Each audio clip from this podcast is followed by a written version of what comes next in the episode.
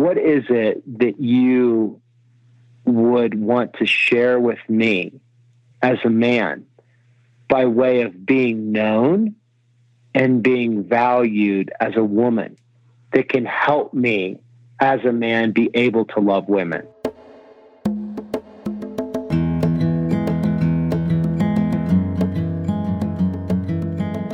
Friends, this is Morgan, and welcome back to another episode of the Become Good Soil podcast.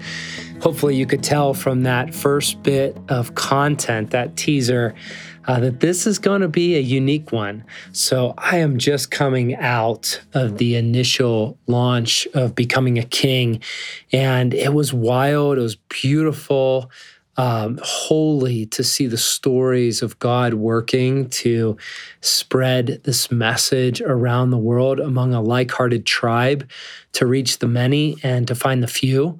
And part of that is consenting to a pretty uh, enduring process of being featured on some 40 podcasts so far radio interviews live radio and a lot more to come. But it was a fascinating experience. Uh, I, I could do an episode simply on what it's like to go through that process. I think it'd be very interesting and says a lot about god and his kingdom and how there is a war um, at work in these days, uh, fighting for good against just an agenda of the world. But in all of it is the prevailing goodness of God. In all of it is this thread of God intervening, God at work, and making a way where there is no way.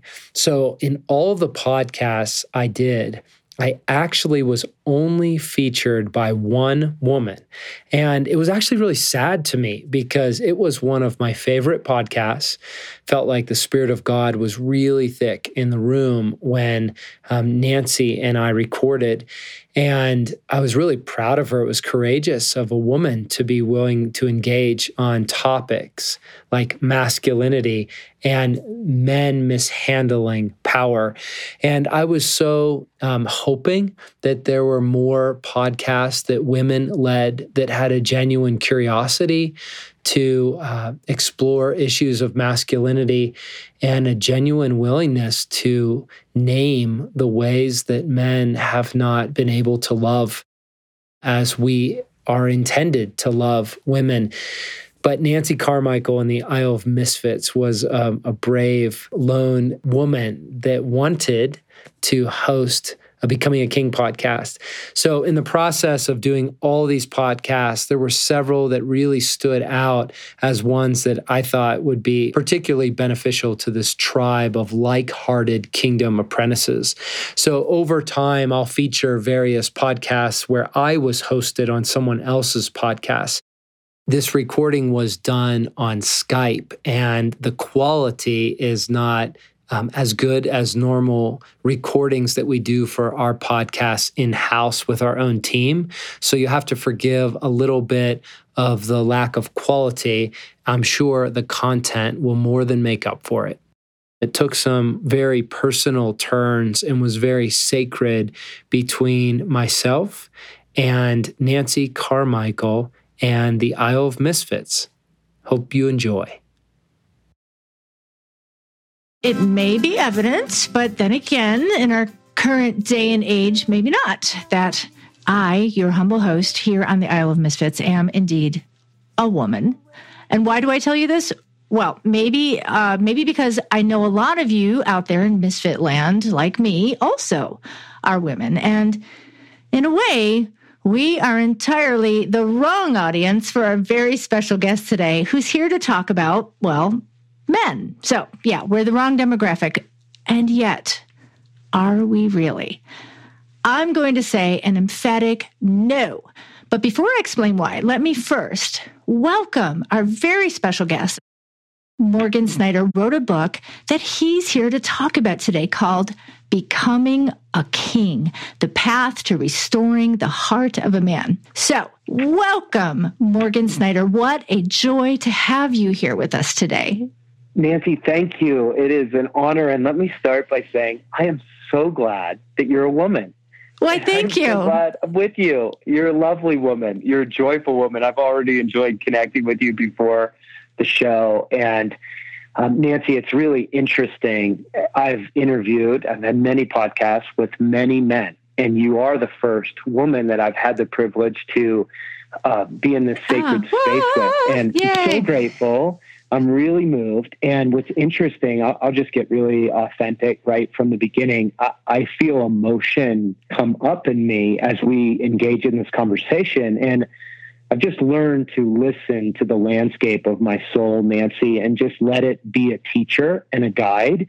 And as the motion, the emotion comes up, what I'm struck by is the primary mission in offering the message of becoming a king to the world was for women. Mm-hmm. First and foremost for women, and then for children.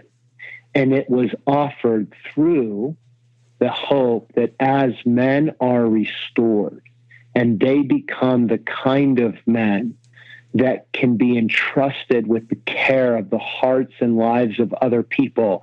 They can bring strength, they can bring power in the service of love, in the service of something good. But I want to just begin by reflecting a confession. It was early in my life as a young, young man coming out of boyhood into manhood that I was not a good man, and I was not a good man towards women. I was an uninitiated boy in a growing man's body, and I, as I look back over the the geography, the geography of my story, Nancy, what I see is it was a man looking to answer his question of am I a man? Do I have strength? Do I have something to offer? Do I have what it takes? And I used women to try to answer the ache in my soul that only something beyond me, only God could answer. And so there was a lot of pain, a lot of damage, and a lot of years of making amends and seeking forgiveness, seeking healing and restoration. And so, just to begin, I, I want to say I'm so honored that a woman would risk hosting the space for me to come and offer uh, this message because it is my deep hope that the fruit of this quietly and indirectly and not in the headlines, but in fact by actions of men, that women would be blessed. They would be loved, cherished, valued, and be strengthened by men who champion what God has put in their hearts. Mm-hmm. Okay, so there's so much about what you just said that I just loved. And what I'm hearing, we have a role as women in the restoration of men. And and it's both ways. You know, we both I think men have men have appealed to women to answer that ache. Women have done the same thing and and we're all trying to get to the heart of God, right? Um, so we have a role in each other's lives, in each other's paths. So how do we do that? How do we do that well? Mm. And I kind of love that we're just jumping right in because, you know, I usually uh, try to navigate our way into the deep waters via a stupid game. And maybe we'll get to that, but maybe not. Sure. Um, sure. But yeah, yeah, yeah. So, um, but, you know, let's, let's start here because like I said, I, you know, I'm totally the wrong audience, but, uh, but we've already established no. But here's the thing, you know, I'm a fan of men, right? Yeah. I love men. One of, you know, some of my best friends are men. I'm married to a man, but alas, I am not a man. And although such talk is so obvious in this in this day and age, seriously, and and I don't necessarily want to go too deep into these waters, but even the very fact that we're talking about men and women and there is a difference. Uh, you know, maybe maybe 20 years ago when you started, you know, Wild at Heart, Ransomed Heart, that was more self-evident than it is now. Today it's not yeah. so self-evident. And I don't know. I, I think I kind of want to start there. Like, why is this? Why does this yeah. even matter? Yeah, Nancy. I think to be um, real frank, um, I appreciate you saying that women have a role to help see men uh, be strengthened and healed and restored. And that's true. But I think before we can get there, to honor the, the nature of the soul, is we have to start with the grief mm. of how women have been failed. You have to start with the disappointment. You have to start with the honest ways that women have either by omission of withholding, men being passive choosing not to offer their strength and love, or men by commission choosing to offer power and aggression in a self seeking, self serving manner, women have been hurt. And so, for every woman out there listening, I think before we can talk about restoration, we have to be honest with the grief. And we have to be honest with, with saying and naming that's not okay. You are a treasure. You too are an image bearer of the living God. You've been bestowed with a dignity. You have a heart that matters, a gifting, a brilliance, and a calling to bring to the world as life giver, um, as life saver that has to be acknowledged and honored and has to grieve what hasn't transpired. So I, I think we have to start there. And you know what? I, I think that really is an important place to start. And again, I appreciate that you bring that up because boy, as I think about it, you know, we everybody everybody wants to do their best, right? Like nobody right. intentionally wants to hurt anybody, and yet because we do live in a broken world and we are broken people, and you, you know, you, t- trace it all the way back to Adam and Eve, right? The reasons right. why we're broken. Um, we, whether unintentional, like you said, commission, omission, we hurt each other, and and that has vast implications to generations and gender, you know, which is what we're talking about. So, so yeah, really significant. Yeah. And I think, you know, what I would name is some words from a great sage and elder, a father in the faith, Dallas Willard, brilliant theologian. He mm-hmm. he penned it this way. He penned it this way. He said that the primary work of God is finding people, and particularly finding men and women in whom he can entrust his power. And the story of most men is being entrusted with power and it bringing harm yeah. to themselves. Yes. And those under I, their care. Yeah. Yep. I wrote right? that down so, actually when I read that line. Yeah. Yeah. Yeah. It's so significant because sometimes, you know, we live in the forest and we have to back up and look at the trees because we all have a clear and present kind of pain point. But when we back up, these themes are so fundamental to the nature of reality. You go on the internet today and just Google the news, and in the top five stories, you will find a story that is somebody, often a man, entrusted with power, and that power does not go well. It, it's it's self harming, and it doesn't bring the care, the good, the glory to a realm that was entrusted to his care. And that realm may be a home, it might be a church, it might be a family, it might be a business, a political party, a nation.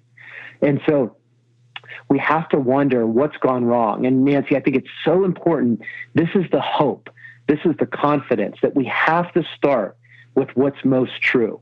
That the most important thing we can know, and this is so important for women, the most important thing we can know about the human person is that we bear the image of God.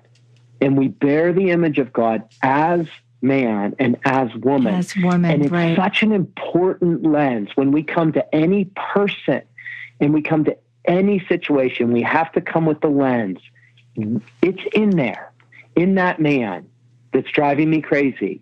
It's in there, the dignity of God's image, in that woman that I cannot figure out and I cannot seem to know or understand. It's in there, the image of God. And when we relate to the image of God in the person, then we can see who God intended them to be. We can see with the eyes of our heart and fight for who they have yet to become. And that's why it's so important to have a growth mindset, not to have a not to have a fixed mindset, believing that people can't change. Yeah. Oh, okay. All right. So here's the thought that just popped into my head while you're saying that. So this with this grief, I think also comes a confusion, right? Because we, you know, we talk you just you just said, you know, the image of God is man is created in the image of God, woman is created. So it's male and female both. And yet I think part of the result of this grief of us wounding each other all the way back to the fall now we're seeing a kind of confusion where i think people's answer to that is how do we bridge that gap how do we get back to you know to uh, what was meant to be is is almost to approach to approach gender through the lens of androgyny. Right? right. So, so right. no male, no female. So we're all, you know, so it's all just kind of one. And so I don't know. So I'm sure you've given this some thought, but I, w- I would love to hear some of your thoughts about that. Yeah, I think it's um, a couple things. First of all, we're stepping into deep mystery, right? God does not like to be canned and contained and put in a simple little box that we can control and we can manipulate and we can use for self interest. God is a person and he exceeds our wildest imagination. And one of, I think, the most helpful acts that I ever do in prayer, and we do as a family and part of our daily prayer, we call it the daybreak prayer, is we break the agreements we have made with mm. limits we've placed on who God can be, what he can do, and how he can do it. And what we also do is we agree in our spirit with who God is, what he's doing, and how he's doing it. And, and Nancy, part of that is a confession is God is beyond the limits that I've placed on him. God is beyond my understanding on this day. And that's hopeful because there's more of God than I can ask for and imagine. So I come to God with a posture of curiosity of where have I placed limits on you, God? And so I think that's really huge. I think the other thing that I would suggest is God is gender full. It's very mm-hmm. important to understand that all of image bearing flows out of God's heart. In God is everything that is the fullness of femininity. And in God is everything that's in the fullness of masculinity. And that's why so much of the movement of the gospel is intended to be a reparenting. It's a returning of our heart to God as Father and God as Mother. And in a very patriarchal culture, it's very hard to wrap our brains about around it, but our hearts will resonate it. It's just fascinating. You read in Isaiah, in Isaiah 66, there's this amazing prophetic word where this this master of penmanship filled with the spirit of god says god will fill us with robust well-being it says we will nurse at the breast of god okay this is wild mm-hmm. stuff but we are on a mm-hmm. podcast with a hosted by a woman predominantly yes. by women so i'm just going to for misfits there. so yeah so let's For go misfits, there okay so yeah. i'm going to go weird i'm going to go misfit on you okay i'm going to borrow from the bud light commercial with it was a Super Bowl commercial where all these weird misfits were doing misfit sort of things. They had Good. their weird, you know, um, act where they would rub the head of the, the bald headed guy until the field goal was kicked. And they would have their weird hand gesture that they promised would work to win the Super Bowl game. And everyone did their weird thing. They and are then they our won people. the game right? And then it says it's only weird if it doesn't work. That's our tribe okay? right there. that's that's your tribe, and that's Jesus is the champion of your tribe. He said the same thing. It was a different translation. He says you'll know it. it by its fruit. Right. But right, that's right. just another way of saying it's only weird if it doesn't work. The kingdom of God is a weird place. Read the gospels for what they are. You see very weird people doing very weird things, but the right. motivation is always love. It's not misfit for misfit's sake. It's misfit to be true, to bring love. And so God brings, bestows mothering to us. He bestows a sense of worthiness of love and belonging. We're meant to literally be saturated and satisfied with the life of God like a nursing baby, so much so that it says we will burst with joy and feel 10 feet tall. That's a fascinating idea. When does a man burst with joy? And feel 10 feet tall. And so much of what you meet when you meet a man, and I want to speak to the ladies married to a man who has a lot of a boy inside. Okay, so with compassion, the man you're married to, much of him is very likely to be a boy that's uninitiated by a loving father and a boy who's not been nourished, comforted, and soothed by a loving mother who has provided what he's needed, not because he's earned it, but because he's worthy of love and belonging because he exists. And that's the miracle of the validation of mothering that we are worthiness, we have worthiness of love and belonging because we exist. And when a man is satisfied, When a man knows that he's worthy of love and belonging, he can bring a strength in love to a woman. But so often a man comes to a woman looking to be mothered for the young, um, emaciated boy inside. And we're talking deep waters, but you women, if you pause and just observe, you may see these patterns. For sure. I mean, I think probably every woman that you know has acknowledged, but you know, there's there are two ways to to approach this this mother. You know say, oh yeah boys will be boys. And you know and, and, we so there's that acknowledgement and and we all see that. But there's another piece to this. I think what we do in an unhealthy way when we see you know we see that what you're talking about, a man who, you know, has that boy that's longing for that kind of mothering. I think when out of our woundedness, sometimes we as women can mother in the wrong way and in that in that harsh criticizing finding fault with when are you ever going to grow up diminishing way and yeah. Yeah, you know and huge. yeah. Yeah. And it is. And and it's again it's that it's that circle. Why do we do it? Because we're wounded. And why you know and then you know where do you find the beginning of it? Which i know is why you wrote this book is okay we got to stop this cycle. We have to yeah. you know get some healing for ourselves so that we can go forward. Well a big part of understanding that's so crucial is a boy and a girl and the boy in a man and the girl in a woman need different things. We all need a fundamental sense of worthiness of love and belonging. There are universal things, and that's where there's mystery. There are universal things that every human soul needs to receive. But we also have unique things that are very gender centric. And so what happens is we end up shutting down the gender centric pieces rather than really identifying that's God, um, the image of God in a person, but it needs to be cultivated, matured, healed, and set in the service of love. And so I'll give an example. I was a young man and I was in John and Stacy's home. I was interning for John 22 years ago, and he had three wildly crazy boys. And we were working in his kitchen, and one boy came in crying um, Samuel because he just beat on Blaine. And I had never seen modeled for me a Christ centered way of parenting. And so John has screaming boys and one guy yelling, and Stacy's overwhelmed. And John gets down on his knees, eye to eye, soul to soul with his oldest son, Samuel, and says, Samuel, I see that you're beating on Blaine.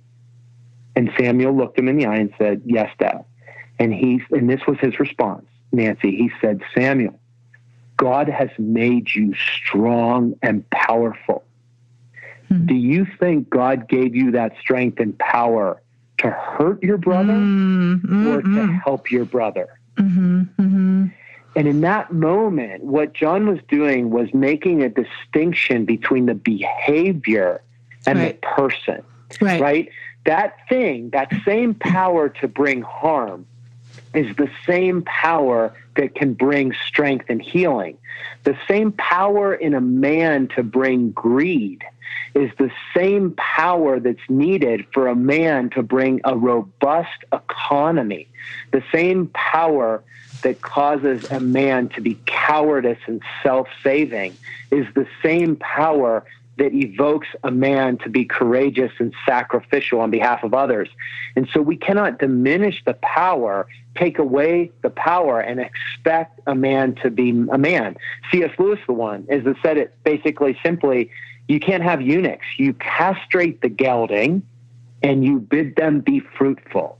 So that was English mm, language from decades yeah. ago. But he basically says yeah. you chop something off yeah. and then you ask him to be a man. And so it's not yeah. the removal of the yeah. masculine strength, but it's the restoration of it. Right, right. Yeah. And and rather than shaming it, which I think I don't know why we do this, but you know, whether the child, the boy, choosing to empower rather than shame because we we all have that within us. So all right. So here's here's the other thing. I'm gonna go back a little bit further because this is just circling in my head you said God is gender full. And I took note of that because I think a lot of a lot of us think, well, no, God is gender free, but there's a vast difference, like Vast right, difference. yeah, between Yeah. gender free and gender full. And I love that you use that term. Sure. Well, it's, it's immensely helpful. So we all have a worldview. We our, our our actions reveal our beliefs 100% of the time. So you can set your theology aside. It actually doesn't matter what you have on your doctrinal statements. You have a way of believing that mm-hmm. is fully expressed by your actions. Okay. And so we we adopt a worldview and we have a strong culture. I was traveling, I was backpacking as a college kid, trying to find my heart and find God. And I came into this map store, and there was a map of the world. And North America, the United States, was way to the left side, and Europe was in the center of this map. I was a, hmm. a junior in college, and I remember my first thought, Nancy, was, "Oh, they cut the map wrong." That's wrong. Like yeah, the that's, that's not right. right? Yeah. They, they, yeah, because this is a we're not the map. center of the world. Exactly. yeah, yeah, yeah. And in that moment, it was the first time in my life it dawned on me that the United States of America is not the center of the world. Now, understand Ah, that's not my yeah. fault. I was Right. born Right. as a white male American, right? I was born with an American centric worldview, and I had to step out of my world to understand that America is not the center of the world or the universe. Okay. Boy, yeah. And so Yep. it's the same with That's gender. important. That we Yep. have a patriarchal society, but the fact is the, the, the scriptures are clear. In the image of God, He created us. He created many creators. And then it said male and female, He created us. And so God literally says, My image is expressed as woman. My image is expressed as man. And that's where, when you read through all the sacred texts, what you see is a litany of restoration happens in gender specific ways. And so I believe all the debate about gender and gender spectrum and gender neutrality would simply dissolve if we saw men becoming restored as God intended them to be, and all their particularities and all their mystery of women being restored as God intended them to be, in all their particularities and all their mystery. It would literally be literally be a non-conversation. Wouldn't that be lovely? And and I yeah, I mean, and I do believe that it will come to that because you know the the truth is the truth is the truth and it will stand on its own. Um, but it's so interesting to me because I think our tendency, whatever our worldview is, whatever we are entrenched in, we tend to be kind of polarized in our thinking. So we think it either has to be this or that. And if it can't be this, it's kind of like whoever's in power, that's the dominant force, like patriarchy, matriarchy. But there's this third dynamic I see coming into play where it's like, well, let's just say it's neither. Rather than saying Right. both, it's just neither. So let's just live in this amorphous place where it's not really feminine, it's not really masculine, and we can all live in harmony. And how is that working out? Exactly, right? You know it by its fruit, right? And Yeah. that's where it really is helpful to look at children.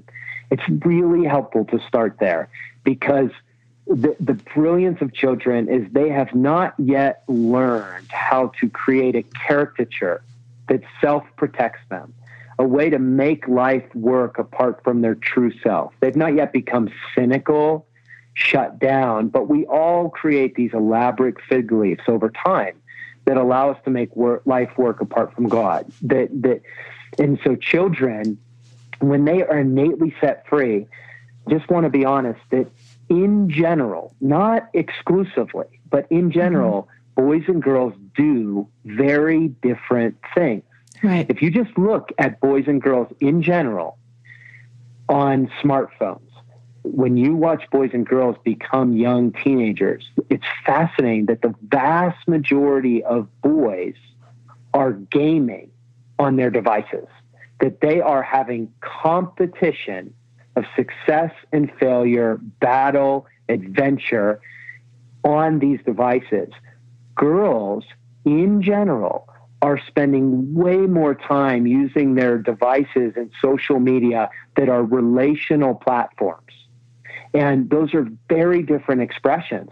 The boys fundamentally gravitate towards these issues of success and failure, battle and defeat and conquer. And women generally gravitate towards things that are relationally centered. Right. And, Right. and I see that in my children. And now I have to understand we're treading on very precarious waters, and Sure. we can have rebuttals for all of it, and there are Sure. cultural realities, but we can't dismiss design. Right, right. And I think that is important. And as you say, not to be contentious, not because we know, hey, it takes every kind of people and God loves us all. So, but, but what you're saying, I think is very important if we're going to be grounded in reality, let's say. Um, Exactly. and yeah, and we can go from there. But the reason I think this is so important is, you know, here's the other thing. You talked about the, you know, the fullness. God is gender full. You also we talked about weird, and the implication of weird is that it implies that there's a normal, right? And Yes. in your book you you know you talked about this specifically i was your chapter on sonship and fatherlessness and to me it's all related so i'll try to i'll try to get to it and see if i can make sense of it you talked about um there was oh gosh there was that story about the nuns right the nuns who um the nun in the prison Gordon who Dalbey, right. yeah right. yeah The nun was working in the prison with, with Yeah. prisoners. Yes, and mothers, like the mother's role in uh, so so asking for Mother's Day cards, and all the prisoners wanted the Mother's Day cards. Um, Right. She but- ran out of cards. She literally Right. passed out free Mother's Day cards. She ran out and she actually had to go to Hallmark and try to get more Mother's Day cards to fill the need for all these prisoners that wanted to say Happy Mother's Day. Right, right. And then the same thing she tried to do for Father's Day. And what happened there? She went to Hallmark and she requested boxes of Father's Day cards. And she went back to the same prison, to the same men, and said, It's Father's Day. Who would like a Father's Day card? And not one Nobody. man wanted a Father's Day card. Yeah. Right? 75% Yeah. of Oh, incarcerated men grew up in a home without a father. yeah. And and how devastating that is. And yet, so here's here's where I'm going with this. I know it's a long way to go, but um, you talked about how that's just kind of become normal, right? Fatherlessness is a normal thing, and and, and that's kind of, that's tragic, right? So Right. here here's my thought about this. So I'm gonna I'm gonna try to do a whole bunch here, see if see if it wraps together. We're hearing right now in this age that we're in, right? Everybody's quarantining and you know, various stages of reopening. We're hearing the term a new normal a lot, right?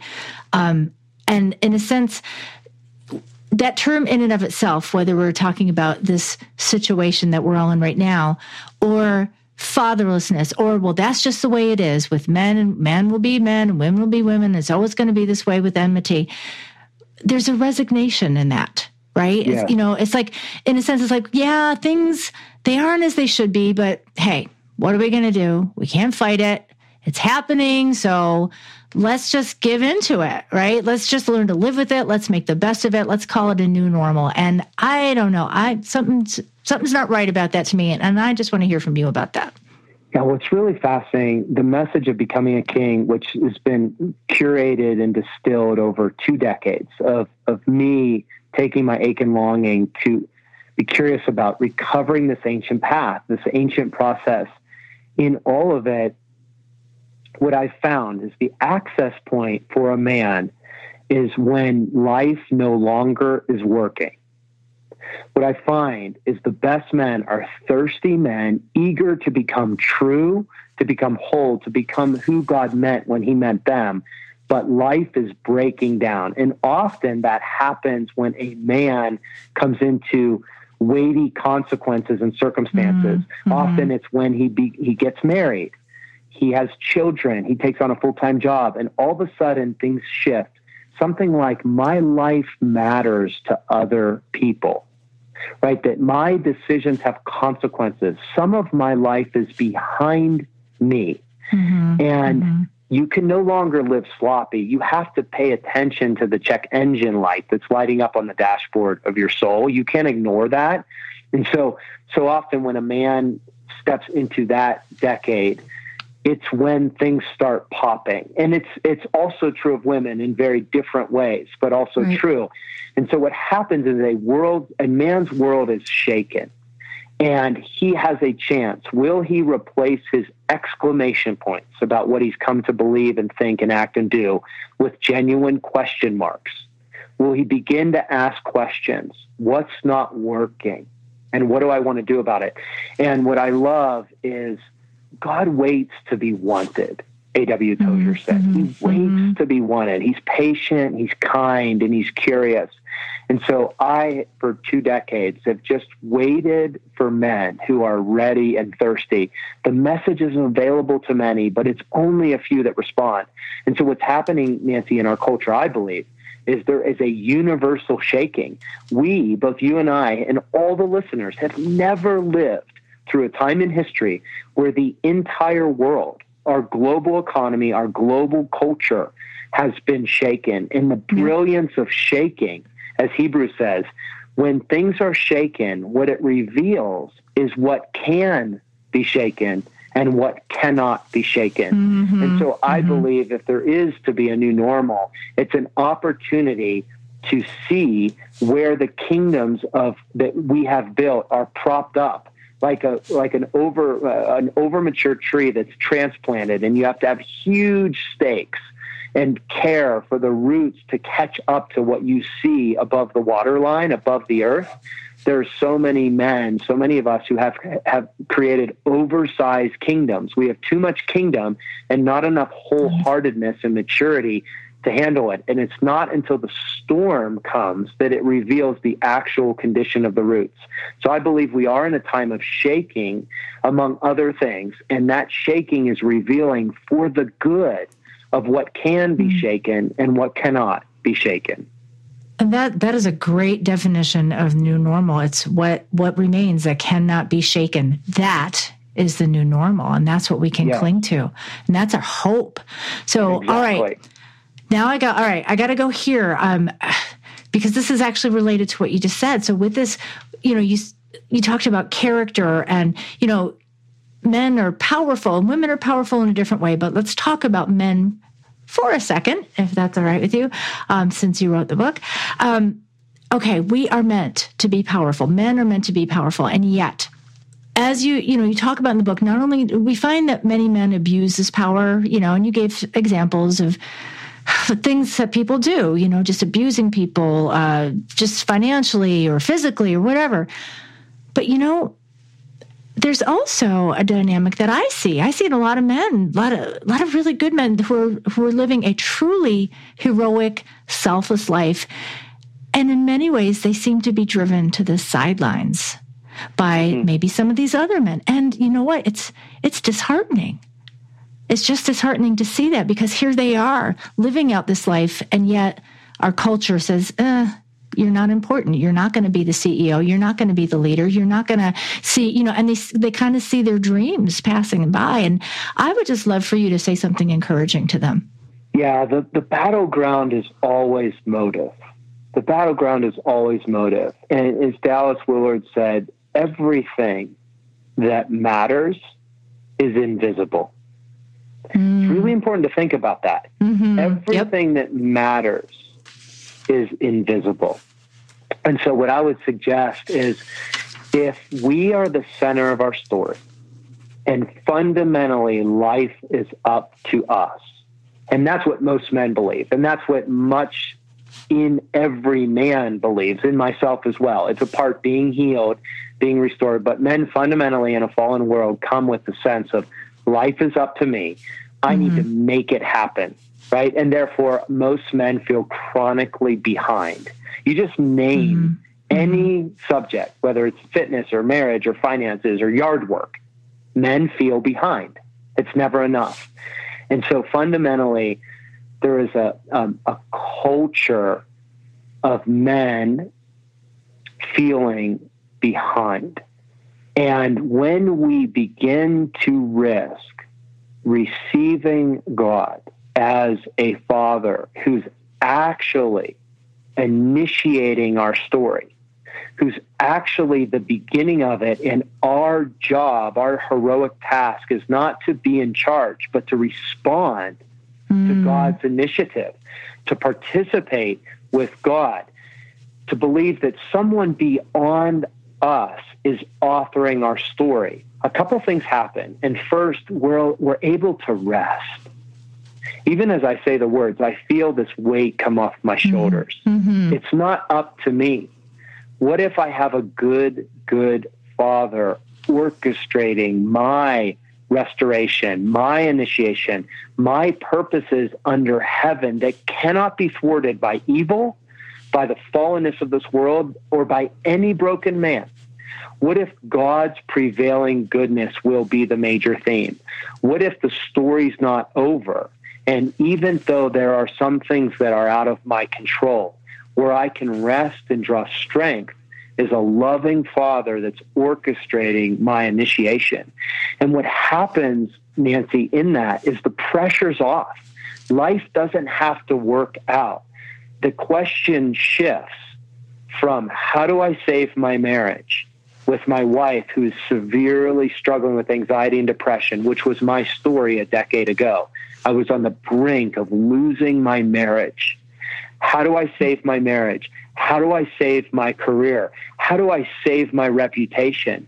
It shifts to some of those things and parts of all of those things I cannot control, but this is the one thing I can control. What kind of man will I become? And if I believe that I have a father that's the center of my story, I shift from engineering smallness, as Brene mm. Brown articulates it. I shift from engineering uh, smallness to participating and responding to God's particular, affectionate, generous, intended plans for me to become everything that He meant when he meant me. You know it's that's just so important. It's important for all of us. You know i, I always default to george bailey because that's just the way i think you know and it's a wonderful life. And that i mean that's that's the story of his life right? That no man is a failure who has friends and and all that, that he did for his town. Um, but it, there's a deep truth there for for men and for women. And and this is what you're saying that this is it's not up to us entirely. It's up to us to be to believe it right? You said you know as you said earlier to break the disagreements as you do in your in your daily prayer with your family break the disagreements and agree with what is true and act on what we believe. And it's so hopeful, Nancy. Here's the hope, and so much of this is expressed in in parenting, and I'm sure many of your your precious listeners are parents. And here's an example. One of my mentors was um, his son became sexually active in high school, and he was just devastated because that's not um, what he had shepherded his heart to choose. And at the end of the day, his son was making um, self harming choices. And I sat down with his mentor and I said, How are you doing? And he looked me in the eye and he said, The good news is my children are not responsible for my happiness.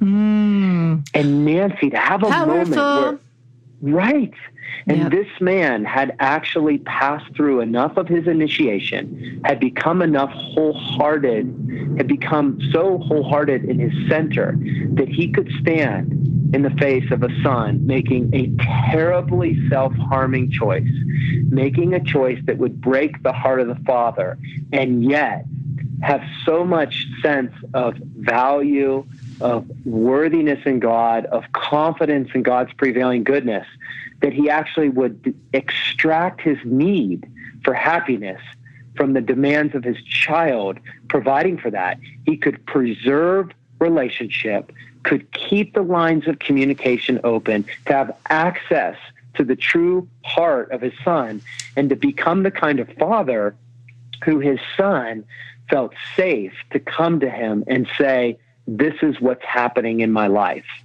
And so what's so beautiful about taking this path of, of maturation and restoration as a man and as a woman and fighting for that unique path in our spouse and the other um, opposite gender in our world is we begin to rely less on externals, other people, and other things to provide us a sense of happiness. And we're able to bring a strength, to bring a dignity, to bring a life saving quality to those people that's separate from circumstances and outcomes. Right. And isn't that kind of what God does for us? right? He, oh, right. He, you imagine yeah. how much we break his heart. Yeah. And yet he he's he's relentless in his pursuit. I love Tozer says he's the hound dog of heaven. Mm, you just picture mm-hmm. a dog always chasing back that just wants to lick you and attack you and holds no record of wrongs. And that's the heart of our Father and our Mother in heaven that's ever pursuing us. Yeah, yeah. And um oh I thought I could get through a whole podcast without having to edit because my thought just left my head. It'll come back though. Um, while, while you're lingering yeah. on that spot, may I ask you a question? Yeah. I'm so, I, this is enjoyable and I really like you. Uh, I want to take a risk and say, Nancy, as a man, I rarely get the privilege of being with a, a courageous woman who would host um, a space for us to dialogue on these things with your tribe. And so I'd like to ask you, believing that I'm a man that has ears to hear, what is it that you would want to share with me as a man by way of being known and being valued as a woman that can help me as a man be able to love women? Boy, that's a great question. And it deserves more than like a pat answer. Um, I think it's going to sound like a pat answer, but it really, really isn't. Listening. Listening. And can you say, can you can you give an example of how that's happened in your life, or how you would have wanted that listening to come from a man where you would have felt loved and known and seen and valued? I think in some ways it's it can be as simple as just allowing that space to even finish the thought because we do this to each other, you know, and, and I know I, I do it all the time because I think by talking. So if I have a thought, I just say it. Um, but sometimes we cut each other off, right? Sometimes we think, oh, I know what you mean. So I'm going to jump, blah, blah, blah, blah, blah. And I do that. So I'm, I'm, I'm well aware, but I'm also hyper aware because, you know, when someone's doing it to me, then it's really bad. Um, if I'm trying to express a thought and it might take me a minute to get there, this is probably more my personality and, and the fact that I'm a woman, so it's all blended together. But I need a minute to get there to make my point. But if before I've made my point, someone, a man or a woman, but since you're talking about men, if if they jump in thinking they already know what I mean, yeah. often I haven't had a chance to really say, well, no, no, I was going someplace with this. So the way I hear what I hear you saying, tell me if I'm hearing you correctly, that what would love you is a man who listens to you. And what you mean by that is that you are a verbal processor. Oh yeah. So part of your thinking is actually happening happening in your talking. And so yes. what often happens is you're actually not able to be heard because you're not done thinking as you've expressed in your words. And sometimes you need a pause where you just need a minute to get more words communicated or even a pause after your words for those words to soak in and that to love you as a man would be a ho- to host a space where you can be heard and you would have the time you wouldn't feel rushed you wouldn't feel blocked in and you would have the time expansively to express words and truly be heard. Oh boy. Yeah, that's a really nice way of putting it. I would say, yeah, cause, like honestly, I I would just I would have just said, yeah, just be patient because it'll come out. But um, yeah. but there is but there is something there because it's it's patience, but it's also um, oh gosh, it's allowing i guess yeah see even now. I think this is this is me personally. I don't know if i'm representing my gender with this but i know for me personally i i often feel get to the point get to the point and i try i really do. I try to be concise. I try not to take a, up a lot of space. I try to say what I need to say. And I've been working on that, you know, and, you know, like in the working world, you, you have to do that. You can't expect that people are going to give you all that space. Um, but it is, even as we're talking about it, I have never, thank you for giving me this opportunity to articulate that because that is, that is something that I do find very valuable. Um, someone that would give me the, the grace and the patience to, to express what I'm trying to say. Nancy, I think what I'd like to reflect back to you just in this moment of connection, I think it's important to simply name out loud you are worthy of space. You're worthy of space. You're worthy of time. Like you are worth that. And one of the exercises, uh, I hope that there are some men listening, and because this has also been a pain point with my wife in our marriage, my bride, Sherry, she started this little practice in our marriage that at first really bugged me. And now it's become, in humility, a lifesaver. She often says to me, Morgan, I need you to be my friend and not my husband right now. Ah, uh, yeah. and so I have to go, okay, recalibrate. I am not husband, I am friend. And so then it's simply the invitation. Don't fix me, don't cut this off short, don't be a strategist, don't solve this, don't even respond to this. I need you to be my friend and come to the center of how I'm feeling. And so we do a thing, we just do it called Take 10, where she gets five minutes and then I get five minutes. And we have five minutes to share and be known knowing the other person will also get five minutes to share and be known with no response, no rebuttal, no fixing. This is coming to the center, not as a spouse, but as a friend. And it's awesome because Nancy, a lot of the time, she has to deal with my crap.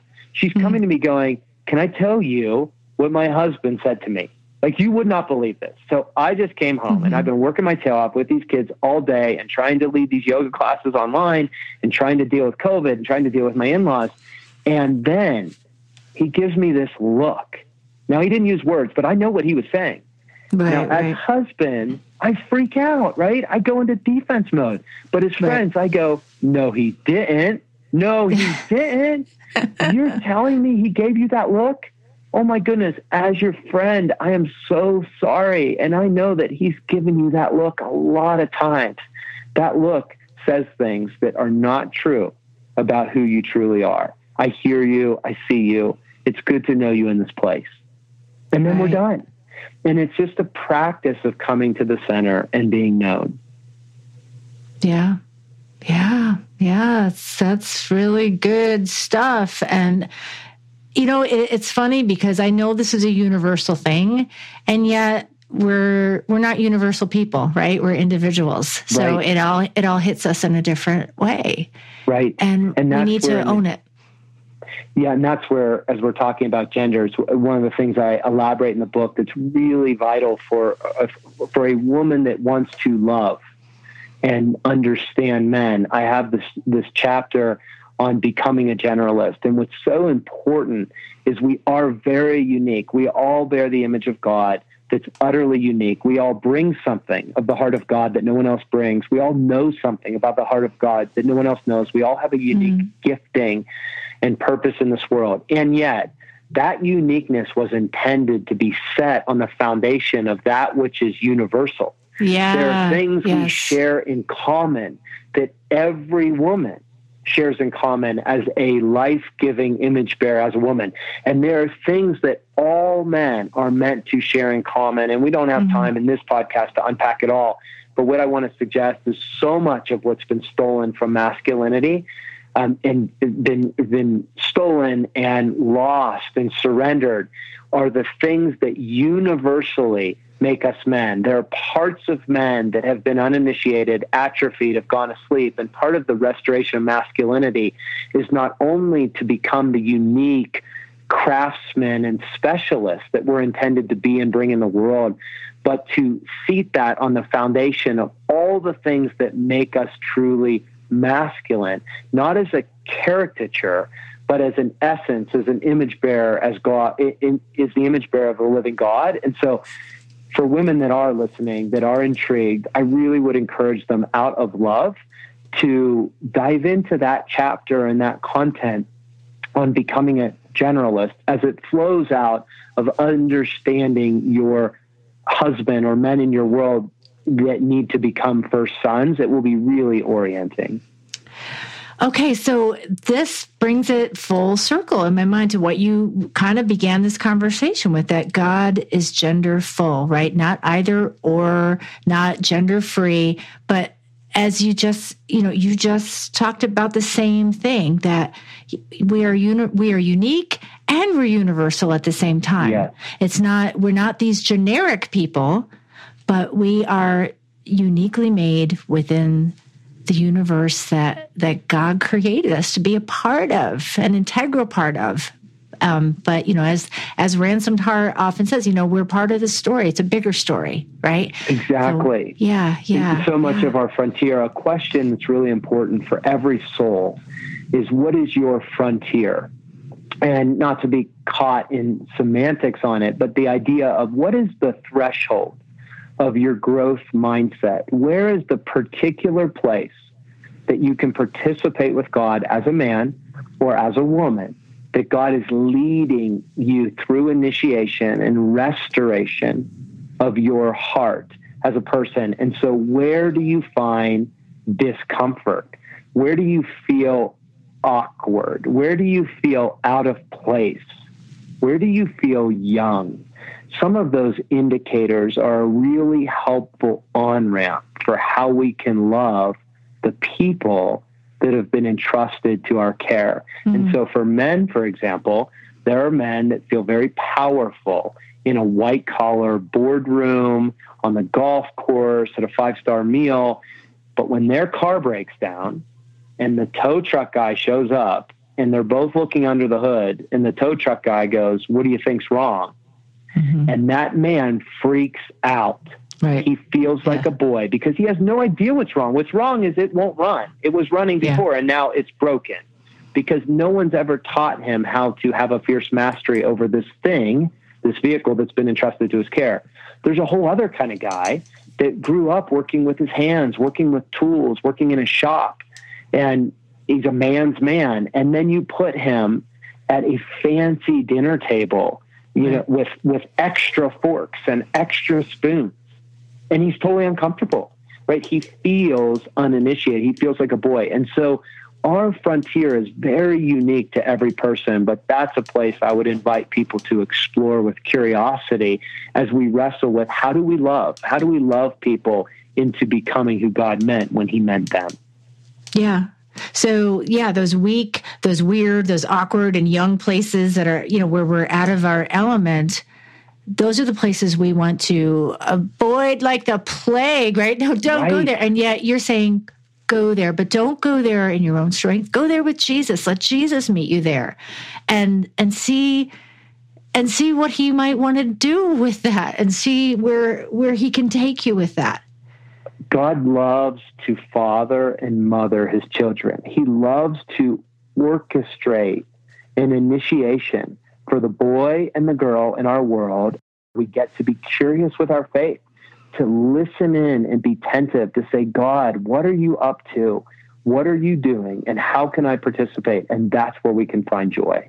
Everything around this message can be found at becomingaking.com there's a beautiful video trailer that I think will really ca- captures the essence of the questions in the heart of a man. And I put together a six part video series and an in depth study guide. And the intent is to help people recover this path and this process of how do we become the kind of person, the kind of man, the kind of queen, the kind of king to whom God can gladly entrust more and more of the care of his creation. And so you can find out more at becomingaking.com. Friends, I hope you enjoyed this podcast recording with Nancy Carmichael and the Isle of Misfits. Before we turn a corner and go to other things, I want to invite you just to pause, just to be um, with God in this moment to recover your breath and to turn your attention back to God.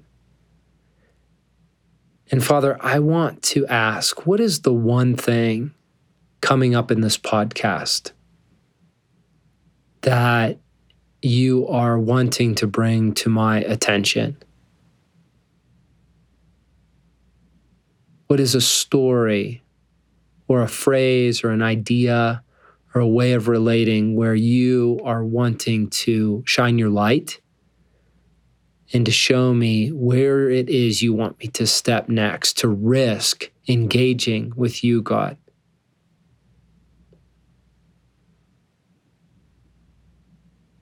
And who is it in my world that I believe might benefit from this podcast, either by simply sharing it with them or living out in my story um, something modeled here or something gained here, something experienced here. Holy Spirit, would you guide me? And Jesus, would you provide power? Father, would you show me your abundant care as we stumble forward together in wanting to grow and wanting mature to mature as your sons and daughters? God, we pause and turn ourselves back to you. We give you ourselves, God. We give you our not yet. We give you our ears. We need to hear your words of affection, your words of counsel, of clarity. We want to be strengthened by you, God, to affirm our capacity to draw healthy boundaries, to dismantle codependency, and to align us, God, with your plans and intentions. We ask God that you would seal the treasures from this podcast in our hearts, that it would find ever increasingly good soil where your seeds, the seeds of your life and your intentions, can germinate, can be well watered can establish deep roots and we can become the kind of men, the kind of people that can weather storms and can bring forth fruit even in times of drought. We love you, God. We trust you and we look to you for guidance and for care. In Jesus' name, amen.